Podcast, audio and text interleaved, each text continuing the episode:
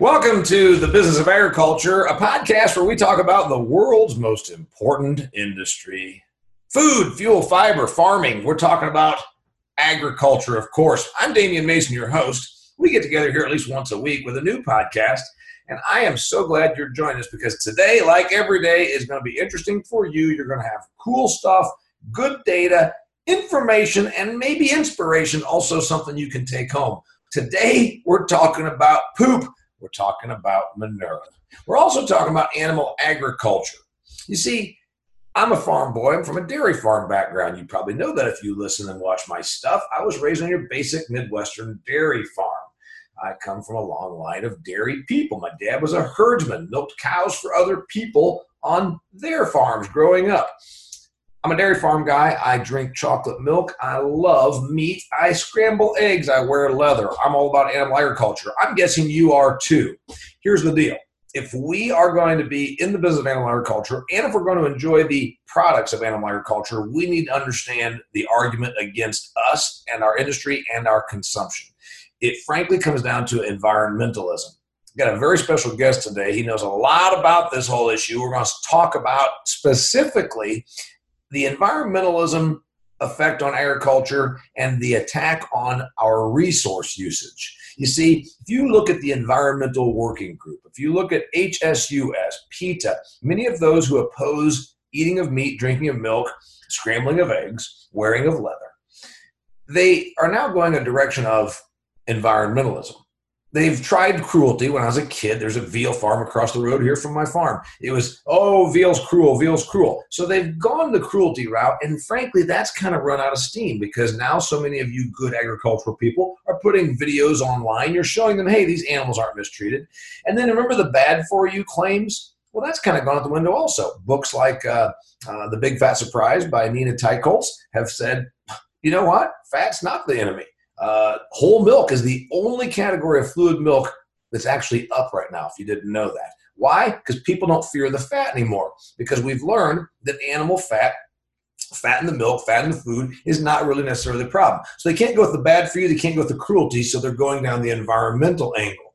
For instance, cow farts, methane, CO2. We hear this a lot. Uh, um, usage of water and then, of course, water table issues that contaminants get into our water because of agriculture, particularly animal agriculture. Nobody is going to stop eating meat or drinking milk. There's 2% of our population that's vegetarian, and that's a hard a number is not going to change no matter how much PR they spend. So, as an industry, what we need to do is look at what we're doing right, what we're doing wrong. I've got a guest here who's going to help us do that. We're going to talk specifically about manure and nutrient management because that is probably the biggest angle on this whole argument from an environmental standpoint against food production that we're out here harming the environment even though we know we are not. I've got with me today a nutrient separation specialist. His name is jeramy sanford. He keeps up with me on social media. He works for a former client of mine. That's gia. You might think they're gia or gea you know what? As long as you're doing business with them, they don't give two hoots in hell what you call them. Anyway, it isn't technically Gia. Uh, that's the big dairy company and hog company. They make manure management, manure products, and they make milking products. They used me in 2014 in Panama to do the meeting of the Americas. All of their employees from North, South, and Central America convened in Panama at a resort and they put me on a stage two different times. It was a fantastic organization to work for, and Jeramy was in that crowd. So I reached out to him to be today's special guest. Jeramy Sanford, welcome to the Business of Agriculture podcast. Thanks, Damian. I appreciate it. I want to say it was one of the uh, the better speeches I've ever enjoyed as part of our, our company meetings. So, you know what? You keep saying stuff like that. You're going to be a comeback guest on the Business of Agriculture podcast. All right, I introduced you as a nutrient separation specialist, and the people have heard a lot from me. I want them to hear from you. What's a nutrient special uh, nutrient separation specialist do? Actually, I cover North America for GEA, and uh, I'm working on hog and dairy farms. Uh, visit the farms. We're we're really concerned with how the nutrients are getting applied to the land and the costs that they have related to that. So I, I get to visit them. I look through the systems they have in place, see where we can improve them, and then see where we can advance them to uh, separate nutrients out so they can save some money. Probably if you're listening to this podcast, you know a lot about agriculture anyhow. But if you don't, I'm just going to give you the big scoop here. Uh, the idea that uh, milk, meat, and eggs are produced by somebody where uh, Bessie is out in the meadow and they go out and they say, Come, boss, come on, bossy, come on, Bessie, come in. And then she comes in, the guy sits on a little stool and milks her cow, the cow into a bucket of milk. That doesn't happen. Let's face it. Dairy, just like every other industry, hog production, just like every other industry, is scaled up since the old McDonald's farm days. Manure issues do arise if you look, and Jeramy will be able to back me up on this, if you look the way the media plays this, because remember, food and agriculture are hot buttons because people eat every day. They live in suburbia and they don't necessarily understand agriculture. So once a little bit of manure gets into a stream, oh my God, is it front page news? So Jeramy is a nutrient separation specialist, and obviously he's all about managing the manure because to have pork chops, to have cheese, you're going to have manure. Anyway, what you're talking about now, Jeramy, is a better method. Tell us how manure used to happen. You've been around the business for a long time. You started out driving a truck delivering dairy supplies to dairy farms. You've uh, been around growing up in Michigan around agriculture. Tell me about manure, manure practices of old, manure practices today, and where you see it going in the future. Oh, absolutely. Back in the, I mean, way back in the day, they used to have a little chain at best that went around the back behind the cow, and and it would take the straw and the manure and the urine all out. And if they were real lucky, they had a thing called an elevator, which would stack it up. But they uh, they begin to found that uh, find that some of the uh, seepage would leak away from those, and and they decided to contain it. So then they started building concrete walls around that, and then uh, they they got tired of pushing that manure around. So so companies like GEA started inventing things like alley scrapers to pull it out of the barn for them. It gets a little more liquid because uh, we're not bedding them with the long straw that we used to. Now it begins to go into a lagoon. So once it's in a lagoon, it's well contained, whether it's clay lined, concrete, uh, some sort of membrane system. It's lined, taken care of, all contained within there. So now the way I think about uh, manure, because it hasn't changed a lot, but it's getting, I think we're getting better at it because we're realizing, first off, as animal agriculture as an industry, we face the, the scrutiny from neighbors on the smell. There's the issue that, oh, it stinks. There's the issue of, okay, they're out spreading this manure. Then there's the issue of, oh, we're going down the road with these huge tankers and spreaders and whatnot. So then we have a little bit of scrutiny from our, our suburban neighbors with that. But then there's the other issue that this manure is getting uh, where it shouldn't be. And I think this is going to be the, the bad part is uh, that's where the, the detractors have a leg up on us. We have had some issues where this is happening. It doesn't happen like uh, that often, and frankly, we're getting way better at it. What do you think about the the future of manure management? We're going to get better at it from an environmental standpoint. Absolutely. At, you know, producers, I don't care if they're hog or dairy, they want to be good neighbors. They don't want to be driving down the road when when you're having little Johnny's graduation party or or your family picnic or what's going on. So they're always worried about their neighbors. They're worried about putting tractors and tanks on the field. Uh, they have to drive down the road to get there, so they're concerned about that. Um, they're concerned about what's happening with water in the world and, and the nutrients. So to advance farther in their industry ahead of regulations and, and other things, they want to get out they want to separate those nutrients so they're not spending so much time hauling water. And they also want, uh, when, when we separate those nutrients out, some of that stink, those cow farts that you're worried about or they're worried about, uh, tends to go away.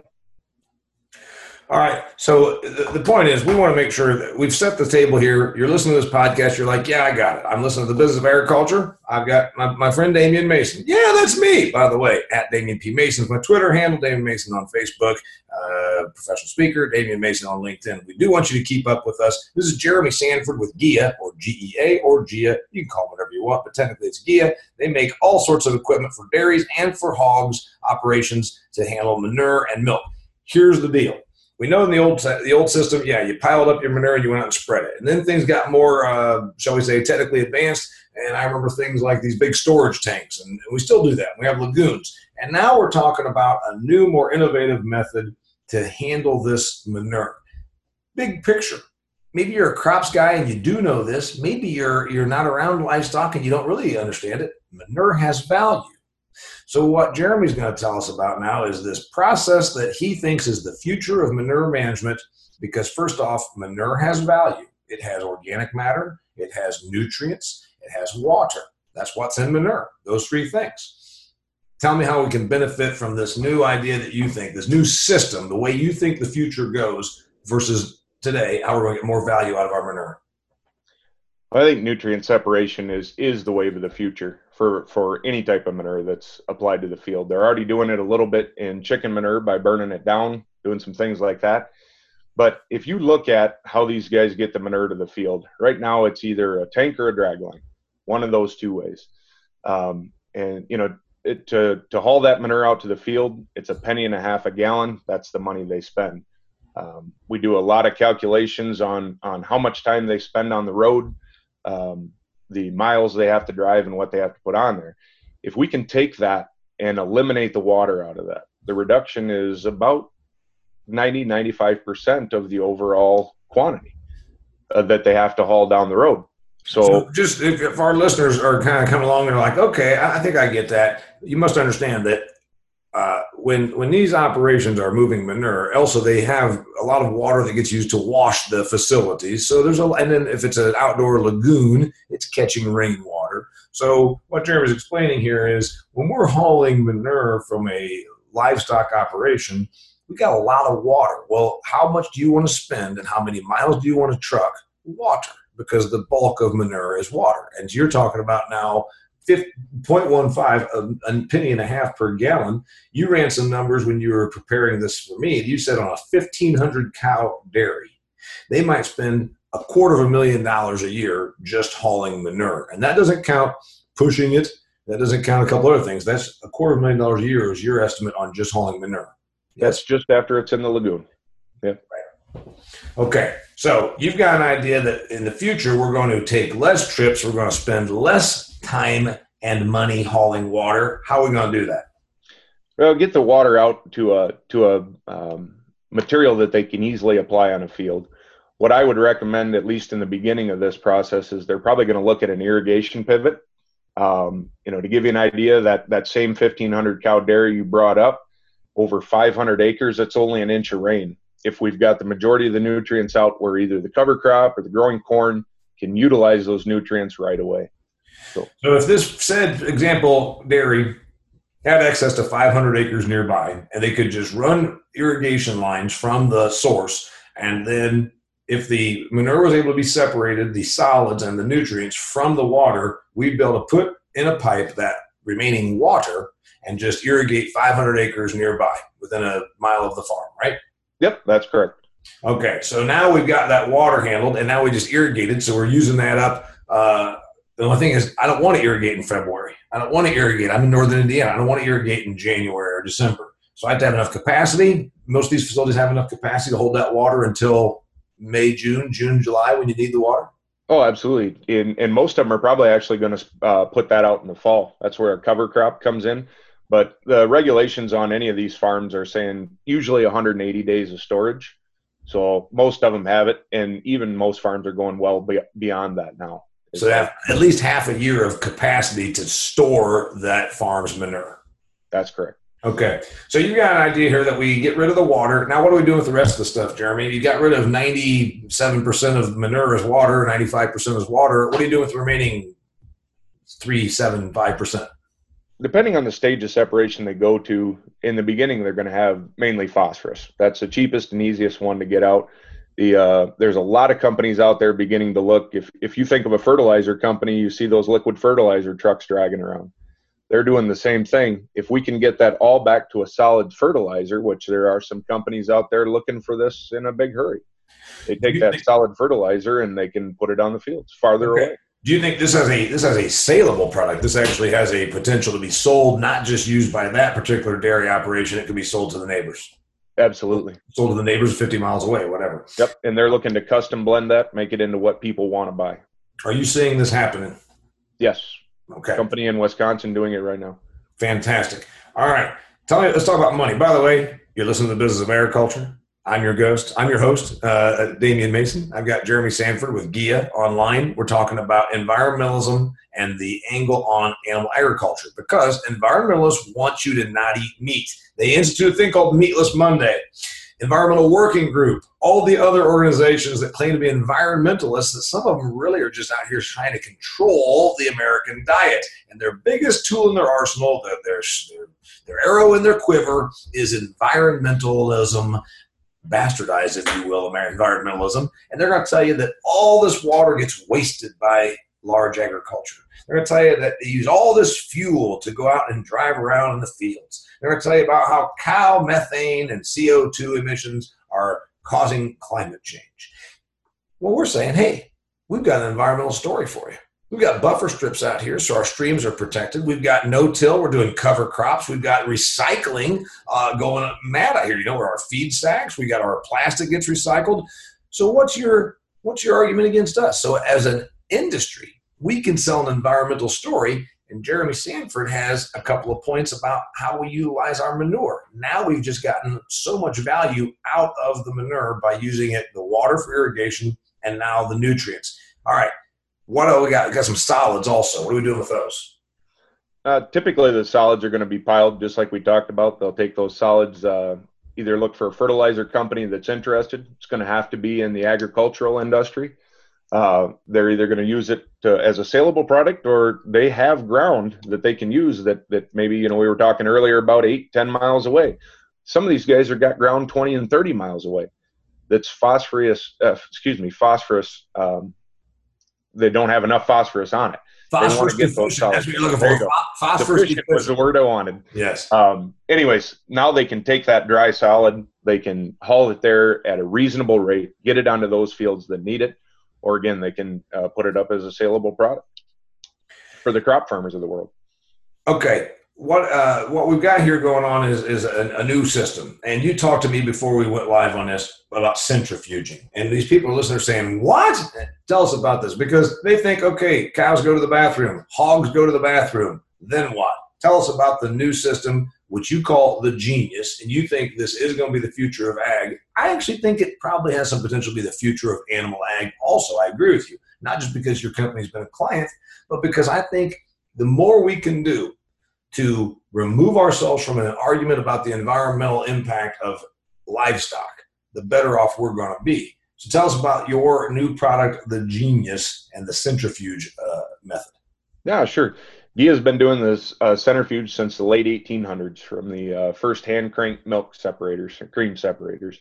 Um, what we're doing today, if you put manure into a lagoon, little fun figure for you if you want. Uh, the average dairy cow gives you about uh, 20 gallons of manure and urine a day. So every dairy cow is putting that into a lagoon. We have gravity working on that. The solids begin to settle. Over 180 days, they settle to the bottom.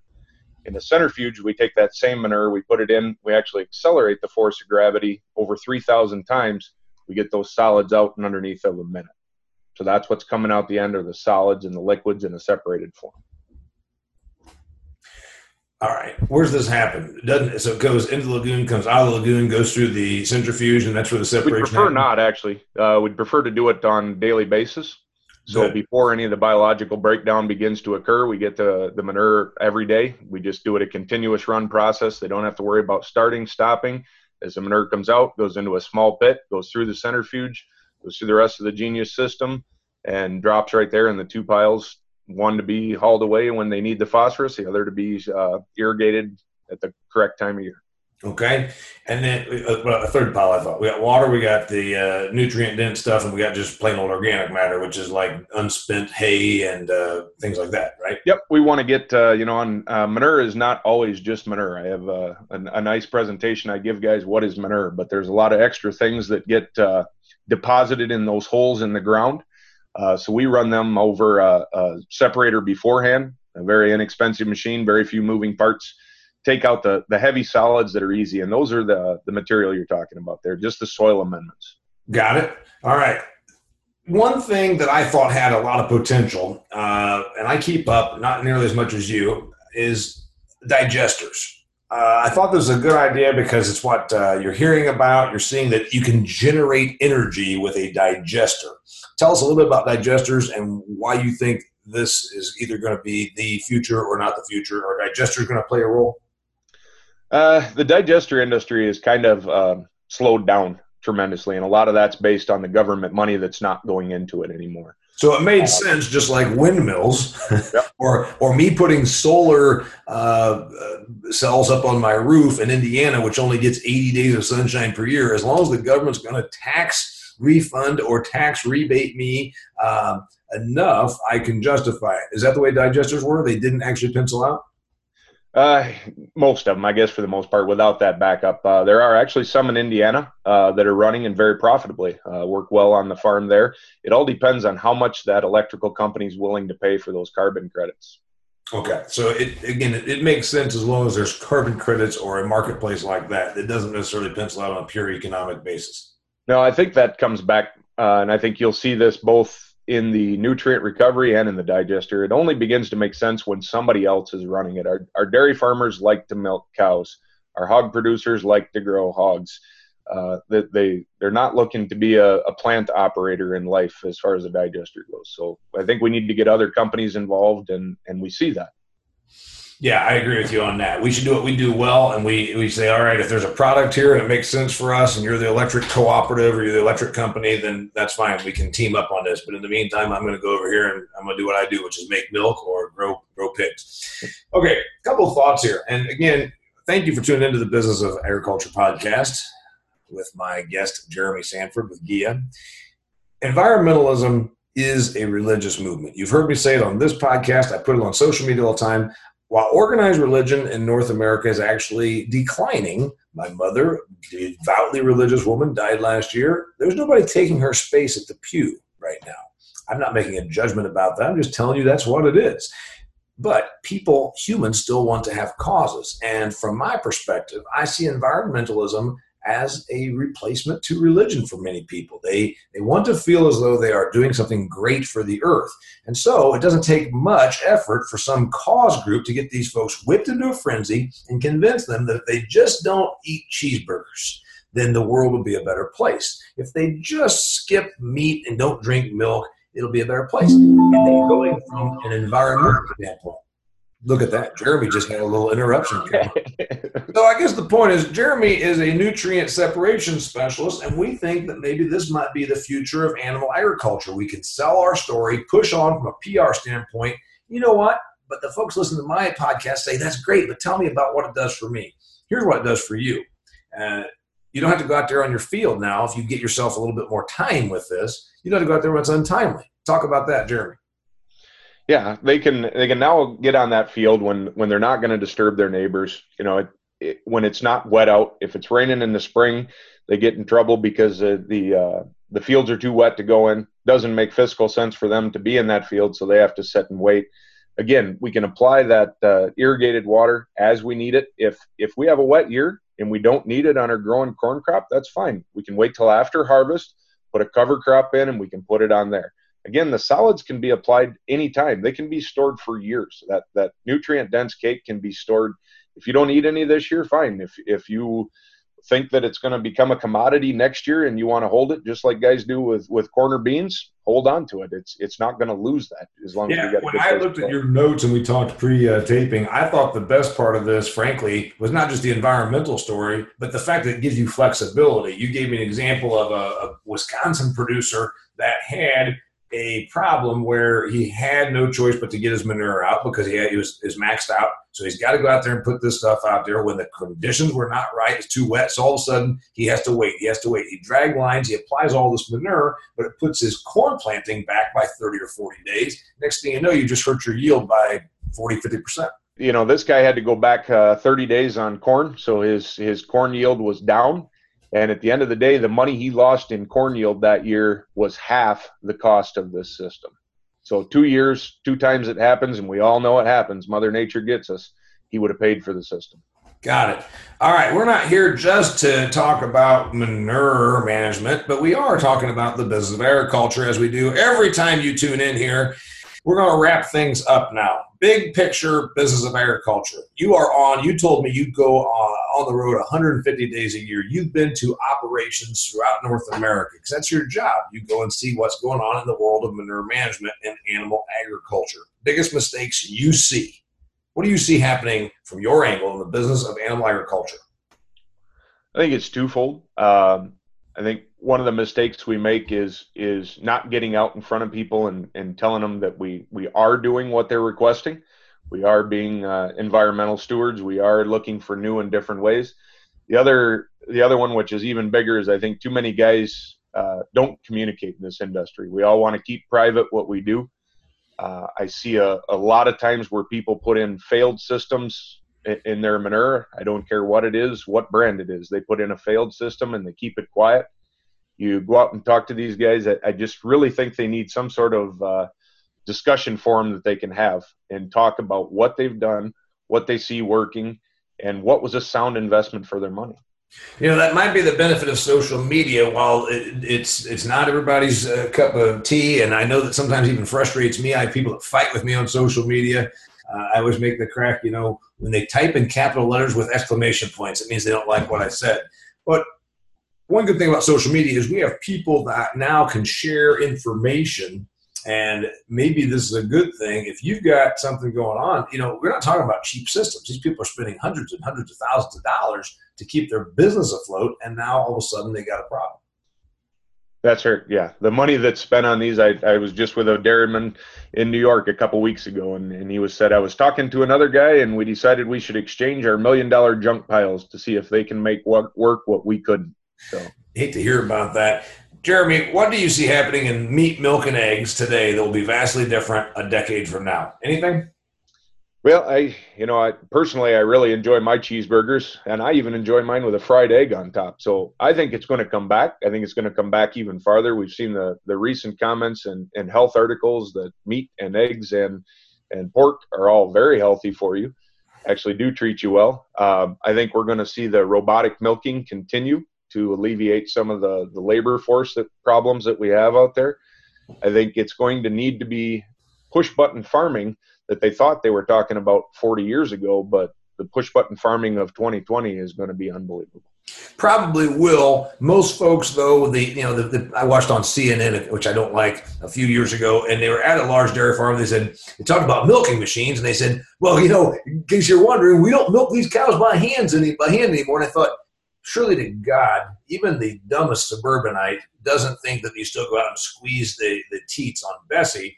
But then the idea that they have machines that do it also was such a misinformed miscommunication because now probably somebody thought that a machine just walks out there and milks these cows.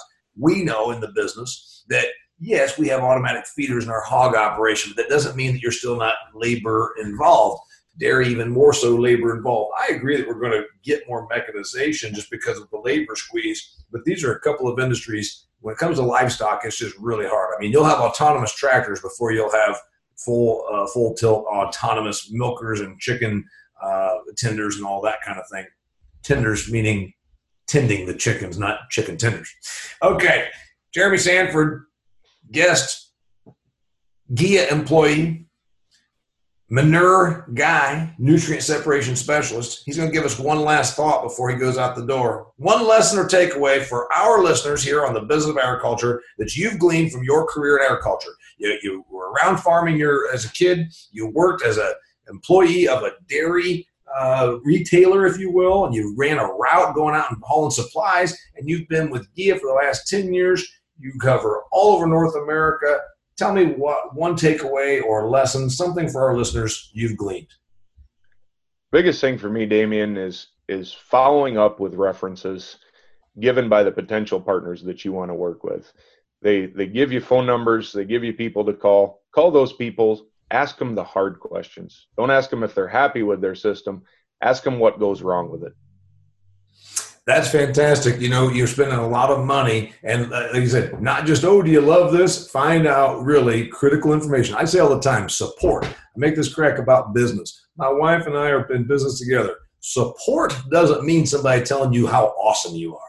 Support isn't somebody that says, hey, at least you tried. And support isn't saying, gosh, yeah, we like our system, Jeramy. Sometimes the support you need is critical feedback and truth. Whether it's your own business or whether it's a, something you did wrong, sometimes truth and critical feedback is really good for you because now you know what the hell you're doing right or wrong. Jeramy Sanford, last last word thank you for your time. I've always appreciated listening to you, Damian, and uh, I hope you can convince them to bring it back again.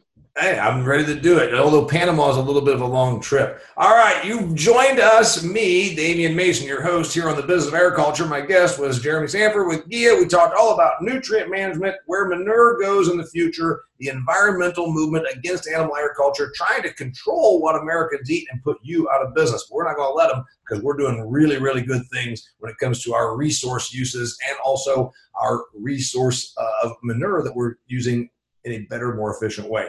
Thanks for joining me. Catch me here again. Thanks a lot. Bye.